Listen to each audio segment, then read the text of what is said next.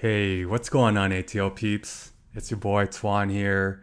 It's been a minute since we last connected.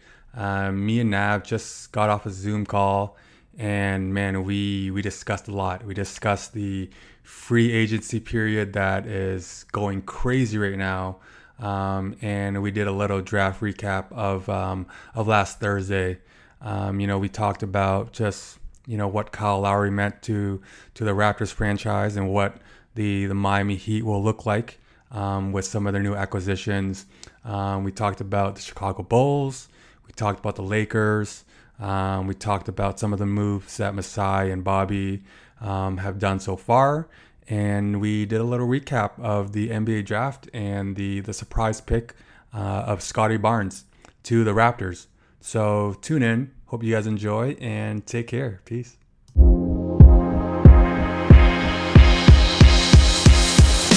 what's going on, ATL peeps? Welcome to a special free agency and draft recap episode of the ATL podcast. Man, what a crazy and wild start to the offseason so far. GMs and agents spent absolutely no time throwing money at big-time players that were looking for new homes, as they collectively gave out $1.7 billion within the last 24 hours. And this past Thursday, we saw some of the world's best young players make their dreams come true, as we saw the NBA draft give new life and energy to some of the worst teams in the league. And of course, to break down all the action, joined by my co-host and good friend Nav. What's happening, playa? What's going on, my man? I didn't know it was 1.1 billion in the last 24 hours, man. We always say it, the NBA never sleeps. There's been some really crazy transactions that have taken place in the last 24 hours. And even within the last 3 to 5 hours, a little bit of few interesting wrinkles, a few small additions that teams have acquired. And yeah, man, a lot of, I don't know, this shit's crazy.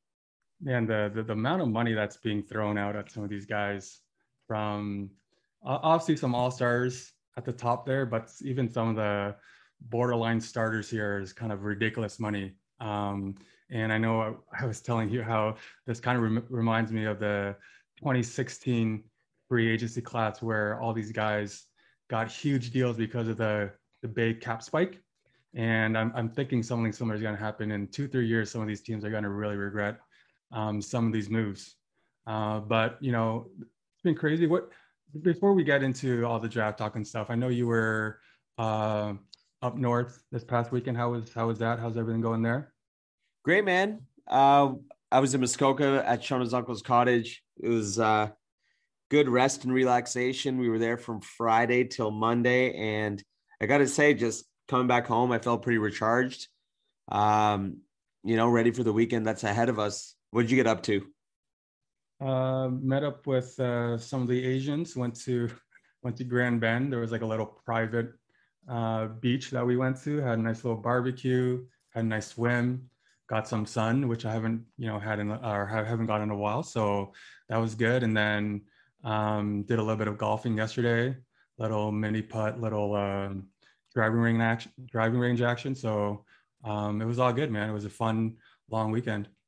Yeah, I mean, the nice thing about Shona's uncle's cottage is, rain or shine, there's so much to do. So as soon as we left Friday morning, we got there before noon, and it was beautiful. It was sunny. We just spent the entire day outside on the lake, on the dock, paddle boarding, swimming, because it's just such a beautiful cottage, even like outside.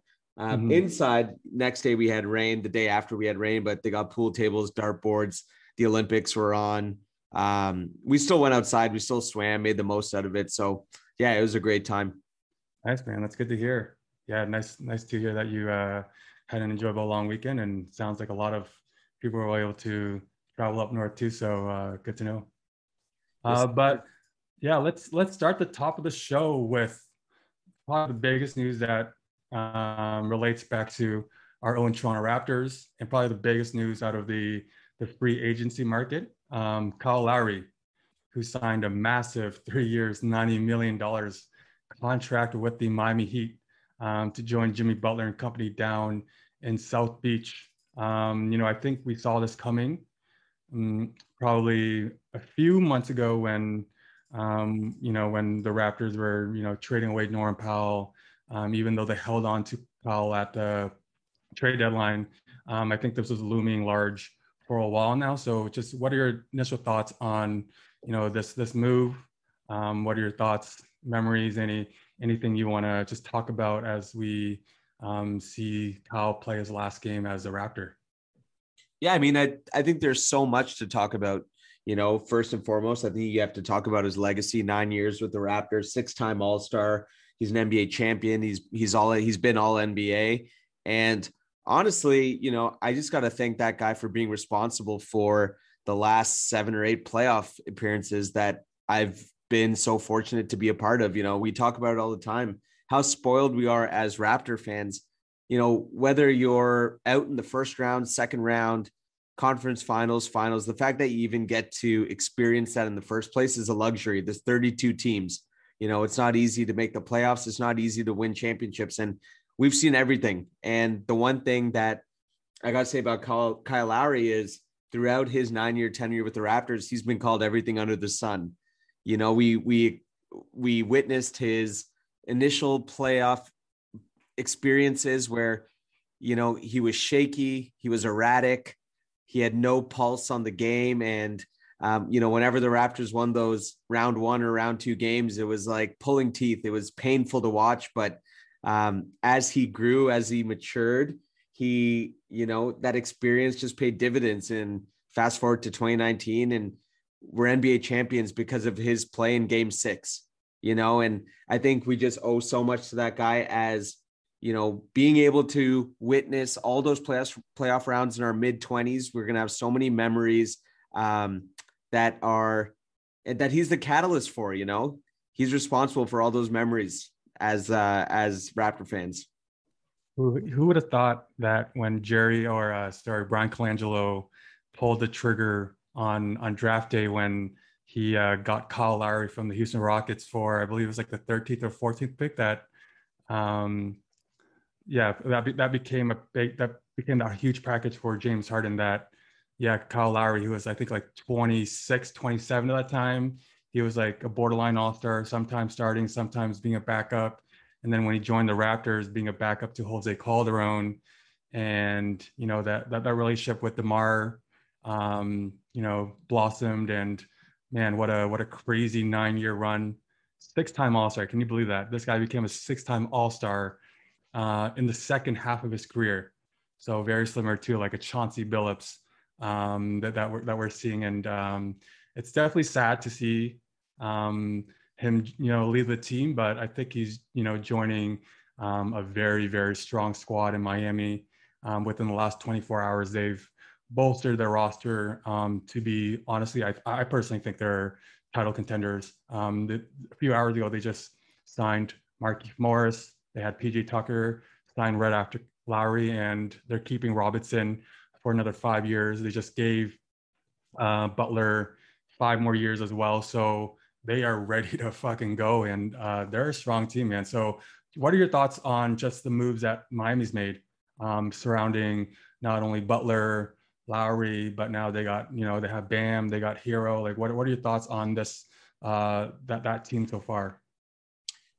Yeah, I mean, there was a huge drop-off from bubble heat to the following season, right? They made the NBA Finals in the bubble, and then they got steamrolled by Milwaukee the following year.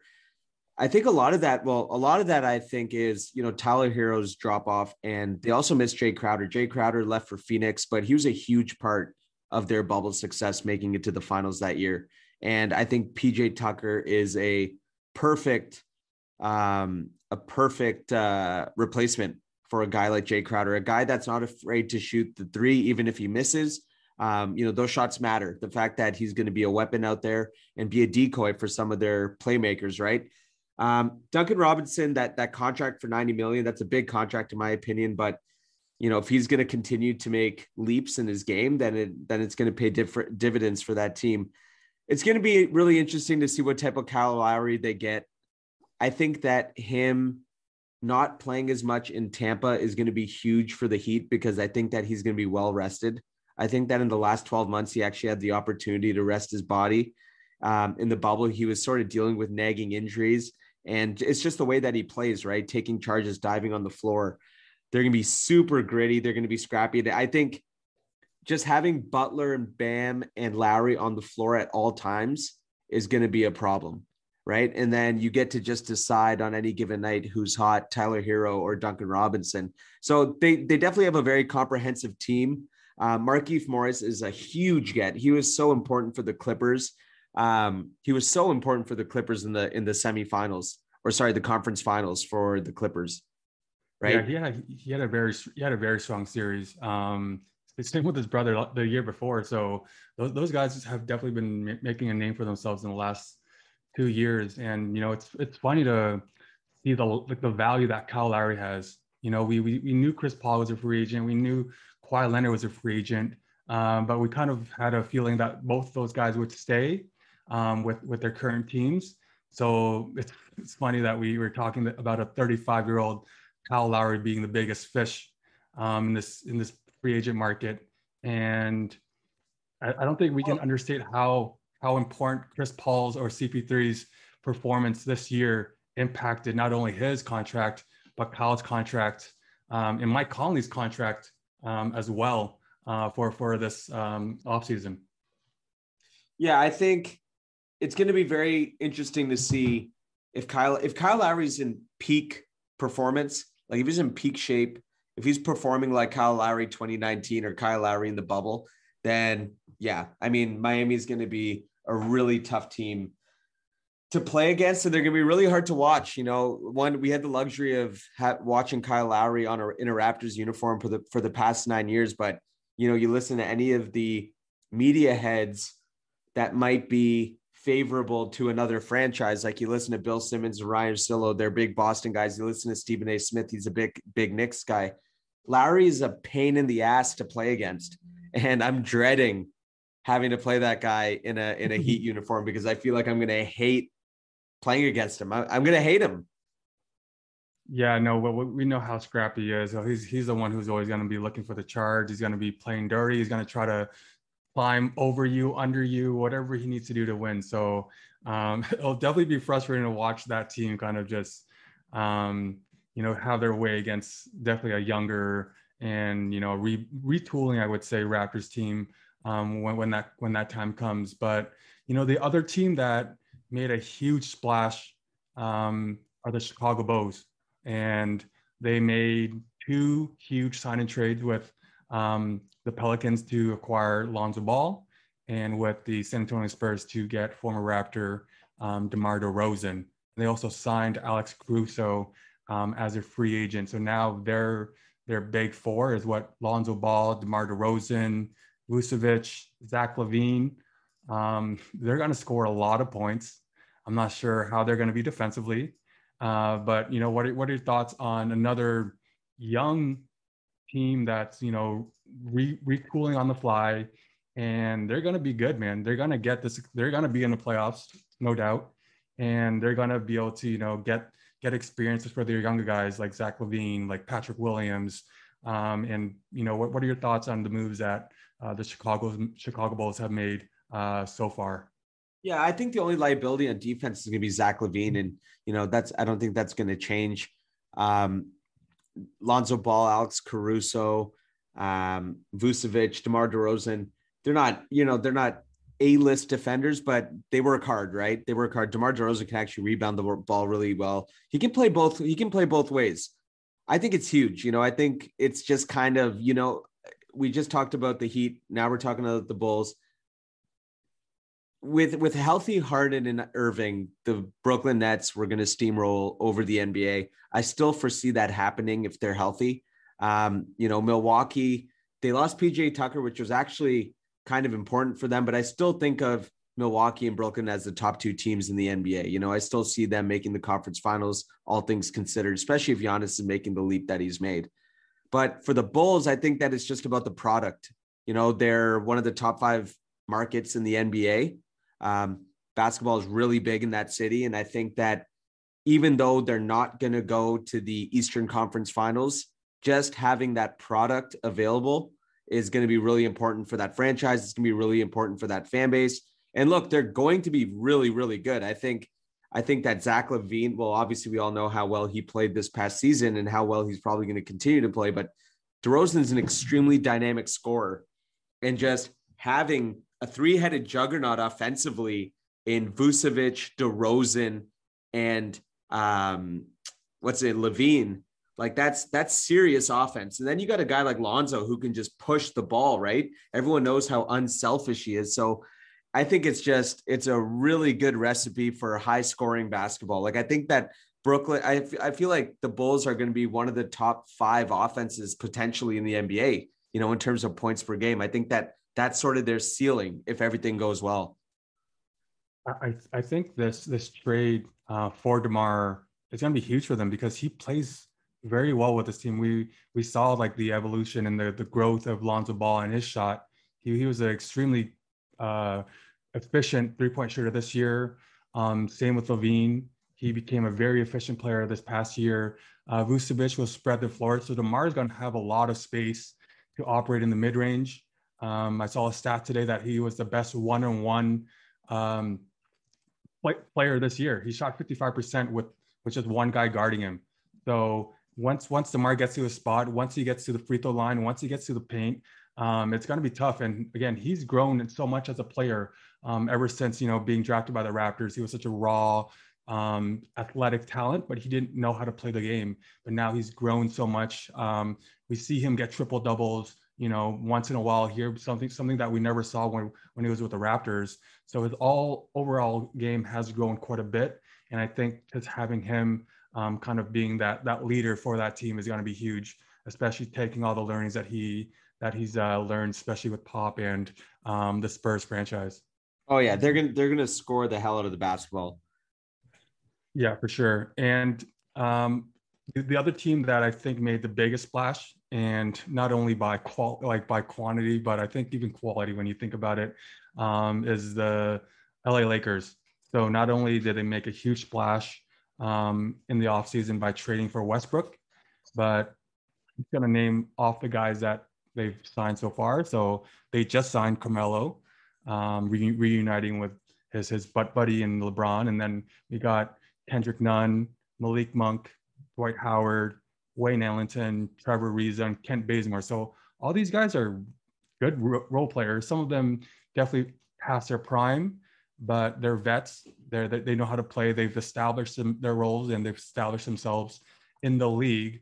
So one, I guess my first question to you is, what are your thoughts on the Westbrook trade, and how does he fit in with LeBron and AD? I know there's definitely that weird positional play there, and then just kind of the some of the names that I threw out there. What are your thoughts on their impact, and who do you think is going to be, you know, the most important player out of this free agent class for the Lakers? Yeah, I mean, I thought it just kind of looked cool on paper, but I thought it was a terrible move for the Lakers, especially because they gave up all their shooting for Russell Westbrook. And the one thing we know about LeBron is, you know, when he plays with guys like Kevin Love, when he plays with guys like Kyrie Irving, when he plays with guys like Kyle Korver, when he plays with guys like, you know, the Morris brothers, J.R. Smith, he needs shooters around him. That's when he succeeds, right? And we've kind of seen him on teams when he didn't have that shooting and they look awful. You know, they don't look very good at all. Westbrook does not help the cause, because Westbrook's played with Bradley Beal. He's played with Paul George. He's played with James Harden. He's played with Kevin Durant. Russell Westbrook has played with so many superstars. And the problem with Russell Westbrook is not his athletic ability. It's not his ability to score. It's not his ability to pass the ball or rebound, right? He averages a triple-double. The problem with Russell Westbrook has always been that something happens in the last 5 minutes of a basketball game where he tries to take over. And he just becomes extremely unselfish, tries to do everything himself, and they can never – it's not a good recipe when the game is close, right? So I say all this because, you know, he's now playing with the king. Now he's playing with the best player in the NBA, or arguably, you know, one of the best players in the NBA. If LeBron can influence him and ensure that he's the decision maker late in games, that LeBron is the decision maker late in games, if they've had that conversation, then this is going to work out really well. But if we're getting the Russell Westbrook that we know and that we've experienced, then I'm really concerned for how they're going to play because, yeah, I mean, shooting was my worry for that team until they signed Malik Monk, until they signed Kendrick Nunn, who took a huge pay cut, I guess. I guess details are going to follow soon, but now they're lethal. Like now they have those guys. Like Malik Monk is a fantastic shooter. And if they can just, you know, if they can just figure out the right lineups late in games, stuff like that, then yeah, I mean, now they're going to be really well, but do really well. But before those signings, I was really concerned. Yeah. If Russell Westbrook can't figure it out by playing alongside LeBron James and AD, then honestly, I don't know what to say, because I've been pretty vocal about my displeasure for him as a player. I just don't like the style. Obviously, he's played with all of those superstars that you've named, and it hasn't garnered any success at all. You know, he's made one finals appearance with the young OKC team, but you know he's played with, you know, 1A and 1B superstar on 4 different teams now, and they just haven't been able to get to where you would expect the team with a Westbrook and a superstar to go to. So the one thing I will, you know, give him credit for is he's a great playmaker and facilitator. But again, he plays best when he has the ball in his hands. And you also have LeBron James, who is probably the best decision maker player on the floor at all times. So there's definitely going to be a lot of heads clashing, a lot of egos clashing. So I'm you know, it's going to be interesting to see if Vogel is able to just be able to handle those personalities, handle all these vets. You know, all these guys obviously are coming in here to trying to win a championship, but we have Carmelo Anthony, a guy that is top 10 in NBA scoring in the history of the NBA.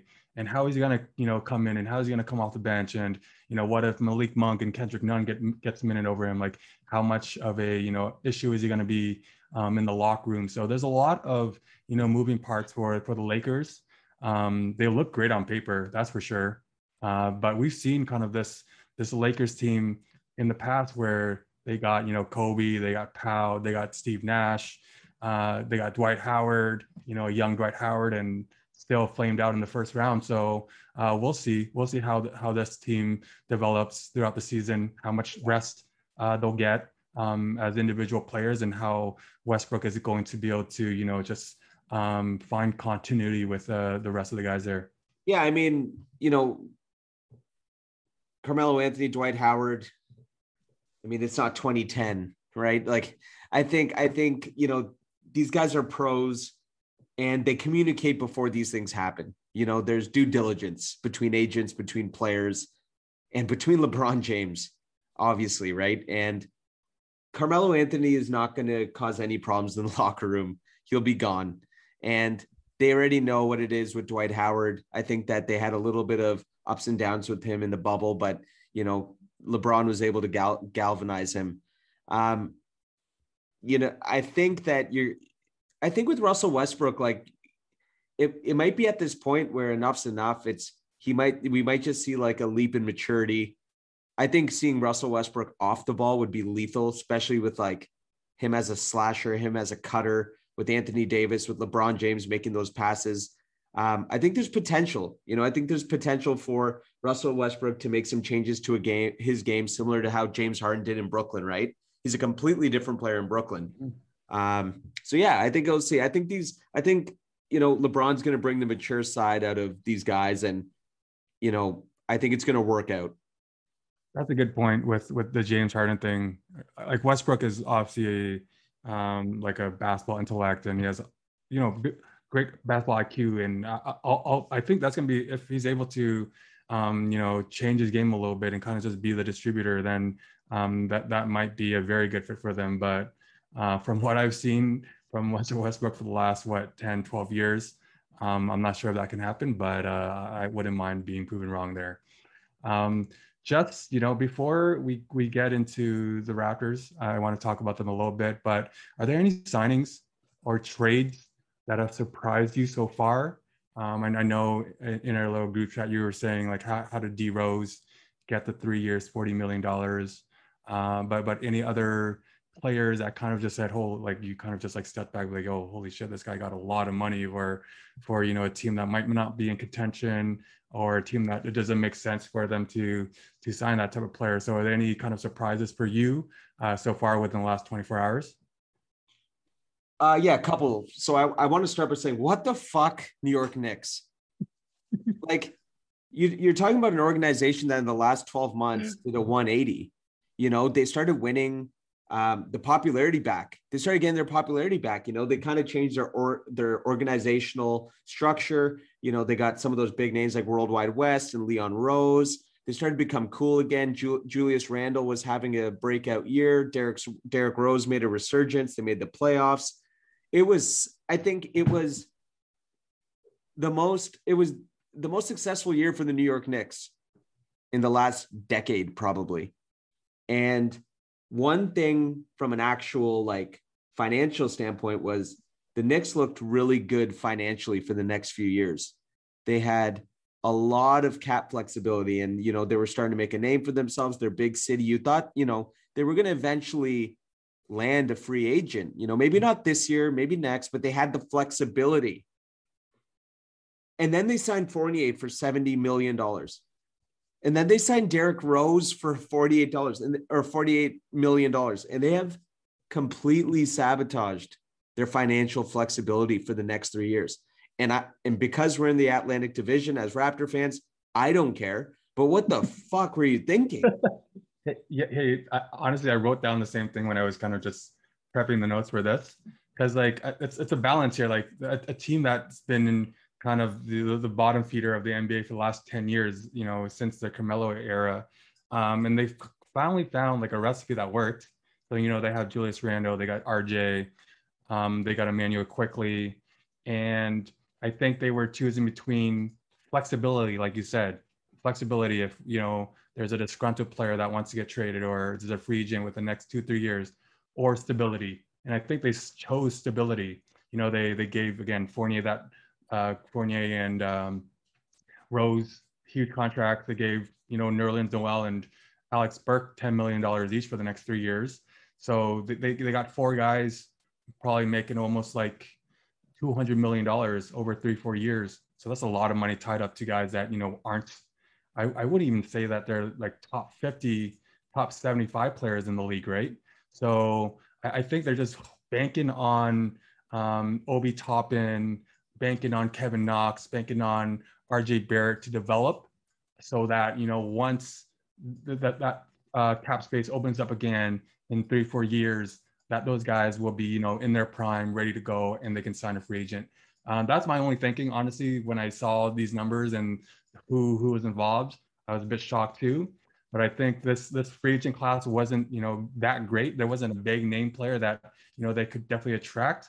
Like it wouldn't have made sense for them to get Lowry or, you know, the only player that I would see that made sense would like be a CP3. But, you know, again, that's another story. But yeah, I'm definitely shocked by kind of the amount of money and the amount of years that each of these guys got. But I can kind of understand it a little bit, especially for a team that has been struggling for so many years.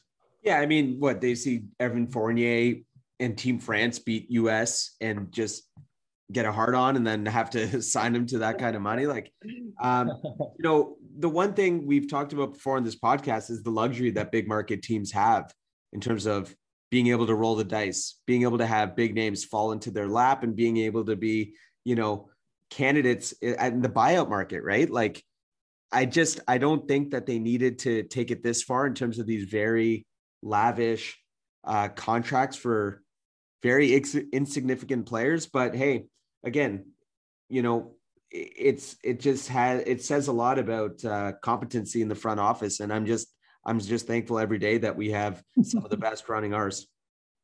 Okay. Well, that's a great transition. I'd say the last one, it's kind of part of our backyard is Norman Powell. Like I'm really happy for him, but yes, you know, it makes me wonder what's going to happen with that team, because Damian Lillard did make it very apparent to his front office that one of the things he would like to see, because he's done so much for that franchise, is make sure that they're signing guys that are going to help them win championships.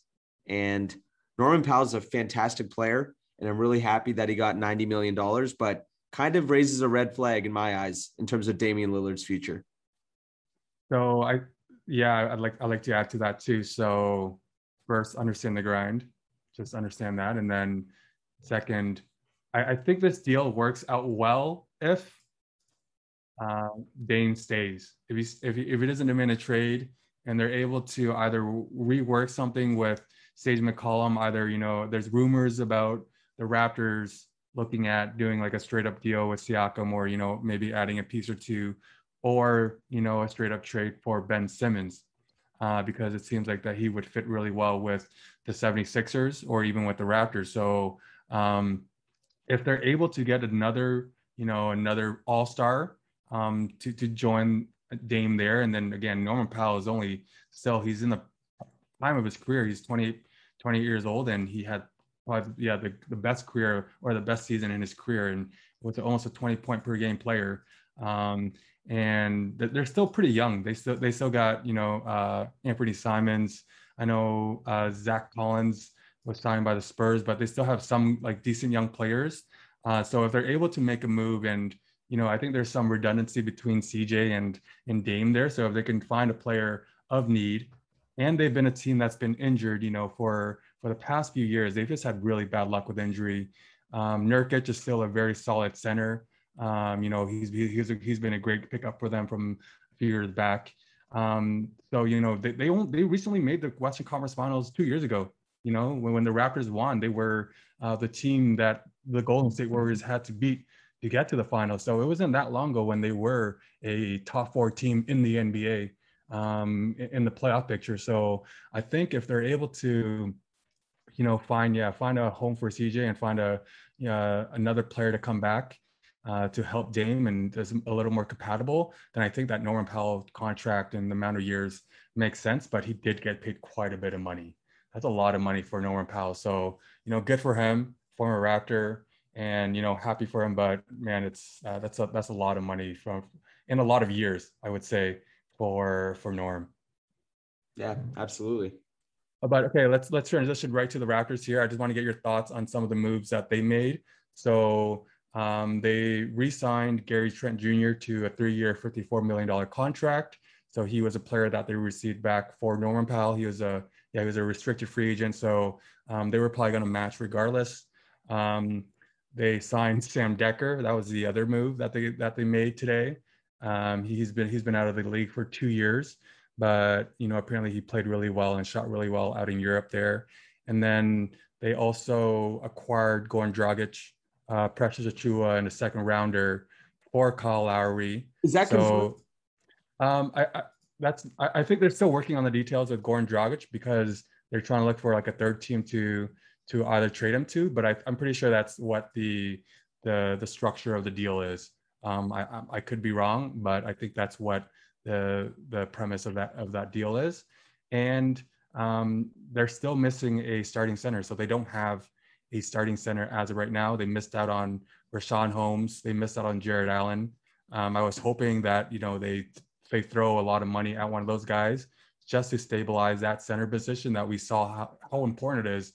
Even though we want to talk about how you know, how much this league is a guards league now, we saw just the incompetency of some of the centers that the Raptors had last year. So I was hoping that they could fill that gap, but they're still looking for a full-time center. Like Boucher isn't that, you know, he's a great, you know, first big off the bench, or plays a power forward, but he's too small and skinny as a center. So, you know, just what are your thoughts on the Gary Trent Jr. signing, and just the acquisition of Dragic, Achiuwa, and a second rounder that we got back in the sign and trade for Lowry? Yeah, I think we got a bargain for Gary Trent. You know, he's like 22 or 23 years old. His possibilities are endless. And if we have him for $18 million a year, I think that's going to be an absolute steal. I think that he's got potential to do some really big things in the NBA. Kind of scary to think that Aaron Baines can pick up his player option.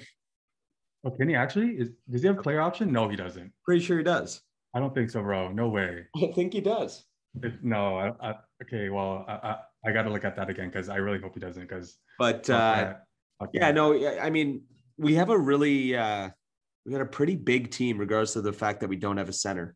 When you think about OG, Pascal, Kem Birch, if we pick him up again, mm-hmm. Scottie Barnes, Precious Achiuwa, if we have him, like we have Nick Nurse's ideal roster composition, you know. So hopefully the center position falls into place. But overall, you know, I like it. I think that you know, we took care of the biggest task that was at hand, which was Kyle Lowry, and Bobby and Masai are pretty quiet right now. And, you know, I think back to trade deadline when they were super quiet and we thought something was going to happen and nothing happened. But I also think back to when they were super quiet and then they ended up flipping DeMar DeRozan for Kawhi Leonard, right? So I think I really trust the guys in our front office. I think it's only been 24 hours. There's still so much room to work with here. And my gut tells me that, you know, there's going to be a splash. I think so too. And I think it's going to revolve around Siakam. I think there's, you know, too many. There's too much smoke right now out there with reports with, again, connections to the 76ers and Ben Simmons, connections to Portland with CJ. And I think one of these teams are going to panic. Some team is just gonna, you know, pull the trigger, and I think it might be the Raptors, because it doesn't really make sense that they draft Scottie Barnes, another player that is, you know, probably naturally a four, and, you know, playing behind Siakam, and they're kind of in between now. They got, you know, Siakam's probably too good of a player to you know, be a lottery bound team alongside Fred VanVleet. So I think they got to make a decision if they want to, you know, acquire another big piece to make a, you know, a decent playoff run, or do they just go young and trade Siakam for a younger player or for draft picks, or, you know, whatever else is on the table there. So I think they will make a move. That's my just feeling about all of this. But again, the Raptors have been pretty quiet this past whole year. I think they're trying to evaluate. They're trying to keep some flexibility within their cap space, because again, there's really no direction I could see right now for them to be a competitive team for the next 2-3 years. They're really hoping that OG, Barnes, Fred VanVleet continue to grow at the pace that they're at. Yeah, I mean, what about a guy like Buddy Hield? You know, what if Sam Amick just reported that the Raptors are talking to the Kings about Pascal Siakam? Like, what about Siakam and Hield? I think, you know, even something like that, you know, would be a good fit for us. We could use that type of dynamic offense, right? But yeah, you know, I think it's hard to say. Like right now, if I were to, you can't really, you know, give a grade, because there's just so much more I think that's going to happen. You know, I think that getting rid of Kyle Lowry, you know, that probably took a lot of their bandwidth, probably took a lot of their attention and their focus. And now that's done, I think that they can really get to work. So I don't really have a opinion at the moment. I think that, you know, my opinion of their performance is going to probably shape in a few weeks. Let's quickly transition over to the NBA draft. You know, this past Thursday, the Raptors made a huge decision, huge splash in the draft by selecting Scottie Barnes out of Florida State over the consensus number 4 prospect out of the draft in Jalen Suggs. You know, a lot of people, a lot of Raptor fans were upset because Jalen Suggs was the consensus number 4 pick for, you know, probably the last year, you know, ever since the end of the NCAA tournament where they lost in the finals to Baylor. But, you know, what are your thoughts on that draft pick? I know there's a lot of shock because everyone was kind of set on Jalen Suggs being the, you know, the new, you know, new point guard to replace Lowry. And now we have Scottie Barnes, who is a 6'8", forward / point guard, who can, you know, facilitate, play make, rebound, run the floor, but he doesn't have a shot. And he's kind of that prototypical player that Bobby and Masai have drafted in the past, a la OG, Siakam, that's kind of that prototype player that they've always looked to acquire. So, what are your thoughts on him being the pick over the fan favorite and the crowd favorite in Jalen Suggs? Yeah, I mean, for Scottie Barnes' sake, he dodged a bullet because the Magic have a ton of big men. And if he was going to go into that franchise, he was going to have a tough time sort of making a name for himself, and his career could have went in a completely different trajectory. Toronto's a huge fit for him. And I was obviously, in the group, I was shocked, but I was also kind of joking around. Like, he's got a 7'3" wingspan. The guy's a monster. And I think, again, our front office isn't stupid. And within the last 48 hours before draft night, they put Scottie Barnes through an intense shooting workout. They put him through a series of workouts. And, Nick Nurse has sort of alluded to the fact that one of his really good friends was on the coaching staff for Florida State. Florida State, wherever Scottie Barnes came from. Yeah. These guys aren't stupid. This wasn't a hasty decision. And I think that, in Scottie Barnes's scouting report, a lot of it was his personality, his contagious, effort, his knack to sort of galvanize his team, the energy that he brings to his team, his players. And I think that it'll fit well with the Toronto fan base. I can see, I think he's going to be a really good fit for the team. And I think he's going to be a really good fit for the fan base. I'm not too worried about his jump shot, because if you see like a guy like OG Anunoby or Pascal Siakam, like, we can teach jump shots. We've done it before. When I watch highlights of him and when I read articles or listen to other people talk about the type of player that he can be, like, guys like Barkley come to mind, like if he does reach his true potential, like, he could be a franchise altering player and a force. Yeah. I was telling one of my buddies who was like a casual fan, about, what I thought about the pick.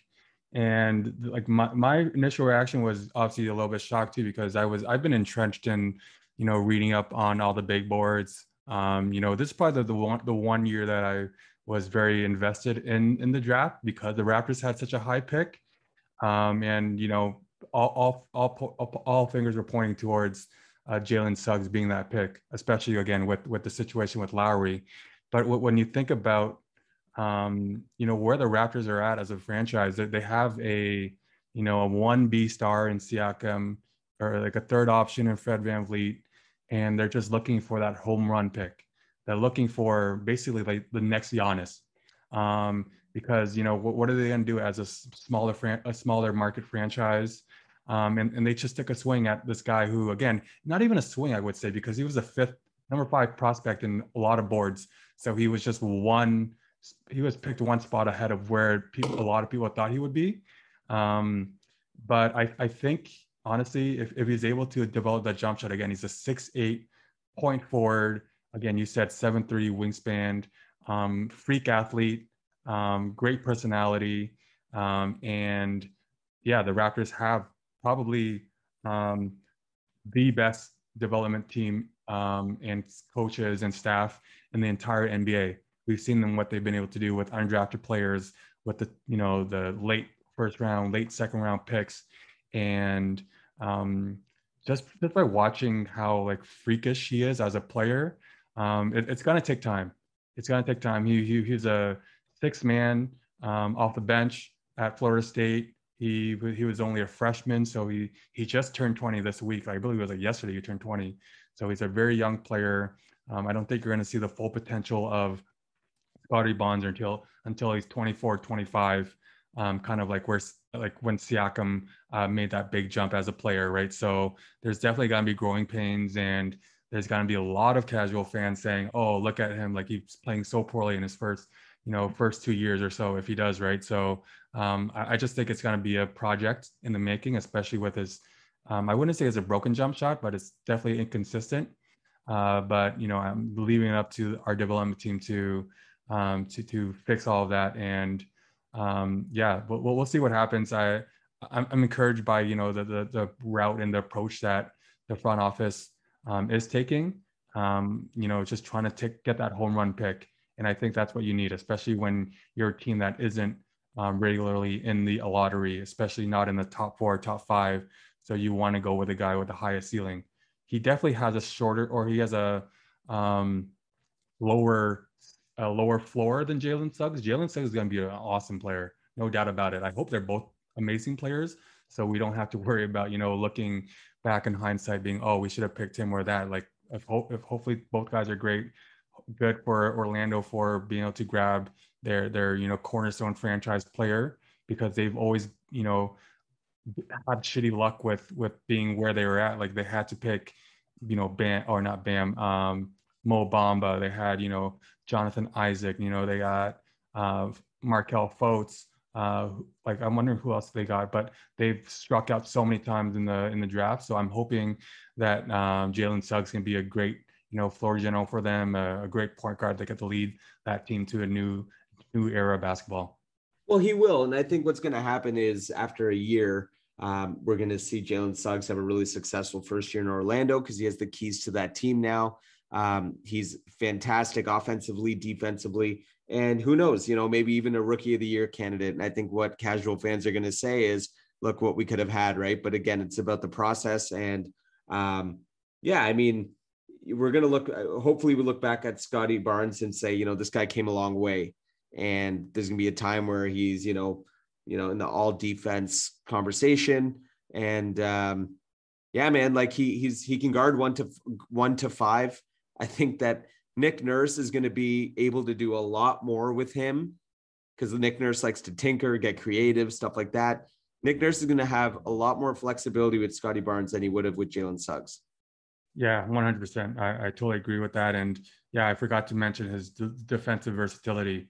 Guys like Chatford, John Hollinger, like, you know, those draft experts that have been, you know, the mainstays within the mock boards and the big boards for, you know, ever since I've grown up, they always, both of them had Scottie Barnes as either number 2 or number 3 best prospect. So they kind of went off the board from like the consensus. So, you know, I trust them obviously a lot more than, you know, the regular, you know, the ringer board or wherever else. So I'm hoping they're right.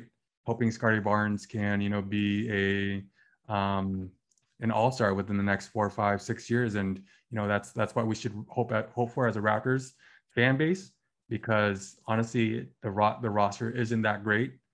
We got good young talent, but we don't have a superstar. We don't got a, you know, that next level player. And I'm really hoping that Scottie Barnes can be that guy for us. But okay, let's wrap it up, Nav. You know, we covered a lot. We covered the crazy free agent market. We covered, you know, the bit of the draft here. Anything you want to add on before I let you go? No, man, like, it's kind of funny. When I wake up, the first thing I'm doing is reaching for my phone to just look at Woj, or, you know, if I'm getting any Sportsnet or TSN tweets, because, you know, things are just going to sort of happen abruptly over the next couple of weeks. And I just can't wait. I feel like there's a lot more to come. Yeah, no. Yeah, for sure.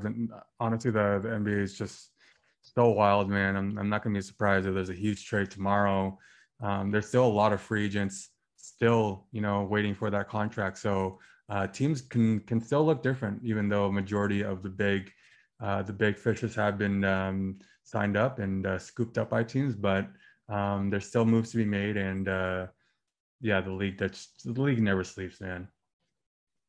It'd be nice to see Slovenia, led by Luka Doncic, 17-0. And imagine he can win a gold medal with that team. Wow. If honestly, if he wins any medal with that team, that team was just playing the qualifiers like 2 weeks ago, and they had to battle it out. And it's crazy. It's crazy if this kid can win a medal with with that roster and, you know, population of 2 million people in Slovenia. That guy is going to be worshipped as a god. He is already, but for especially a basketball city or a country like that, it's going to be crazy. I hope they do. I hope they can medal either, you know, get that bronze, but, you know, it'd be nice to see him play either the US or Australia in the finals. And I think it'll be really important for him too. I could see, you know, this year could be a big MVP push for that guy, because he's always had a slow start. You know, he's always gone into the season very out of shape. Last year, the season sort of started a lot quicker than a lot of guys thought it was going to be. He showed up out of shape. The year before that in the bubble, he showed up out of shape. But Slovenia is keeping him active, or playing for Team Slovenia, I'm sure, is keeping him active, keeping him in shape. And yeah, man, this guy, this is going to be a big year for him. What he's doing right now in the Olympics is insane. Insane. No, it's pretty incredible to watch. But let's wrap it up on that. Nav, thanks for your time. I know it's late. Get home, man. Stop working so hard. And we'll catch you guys soon. All right, man. Good connecting with you. We'll see you in a few days. To our listeners, appreciate it as always. Take care.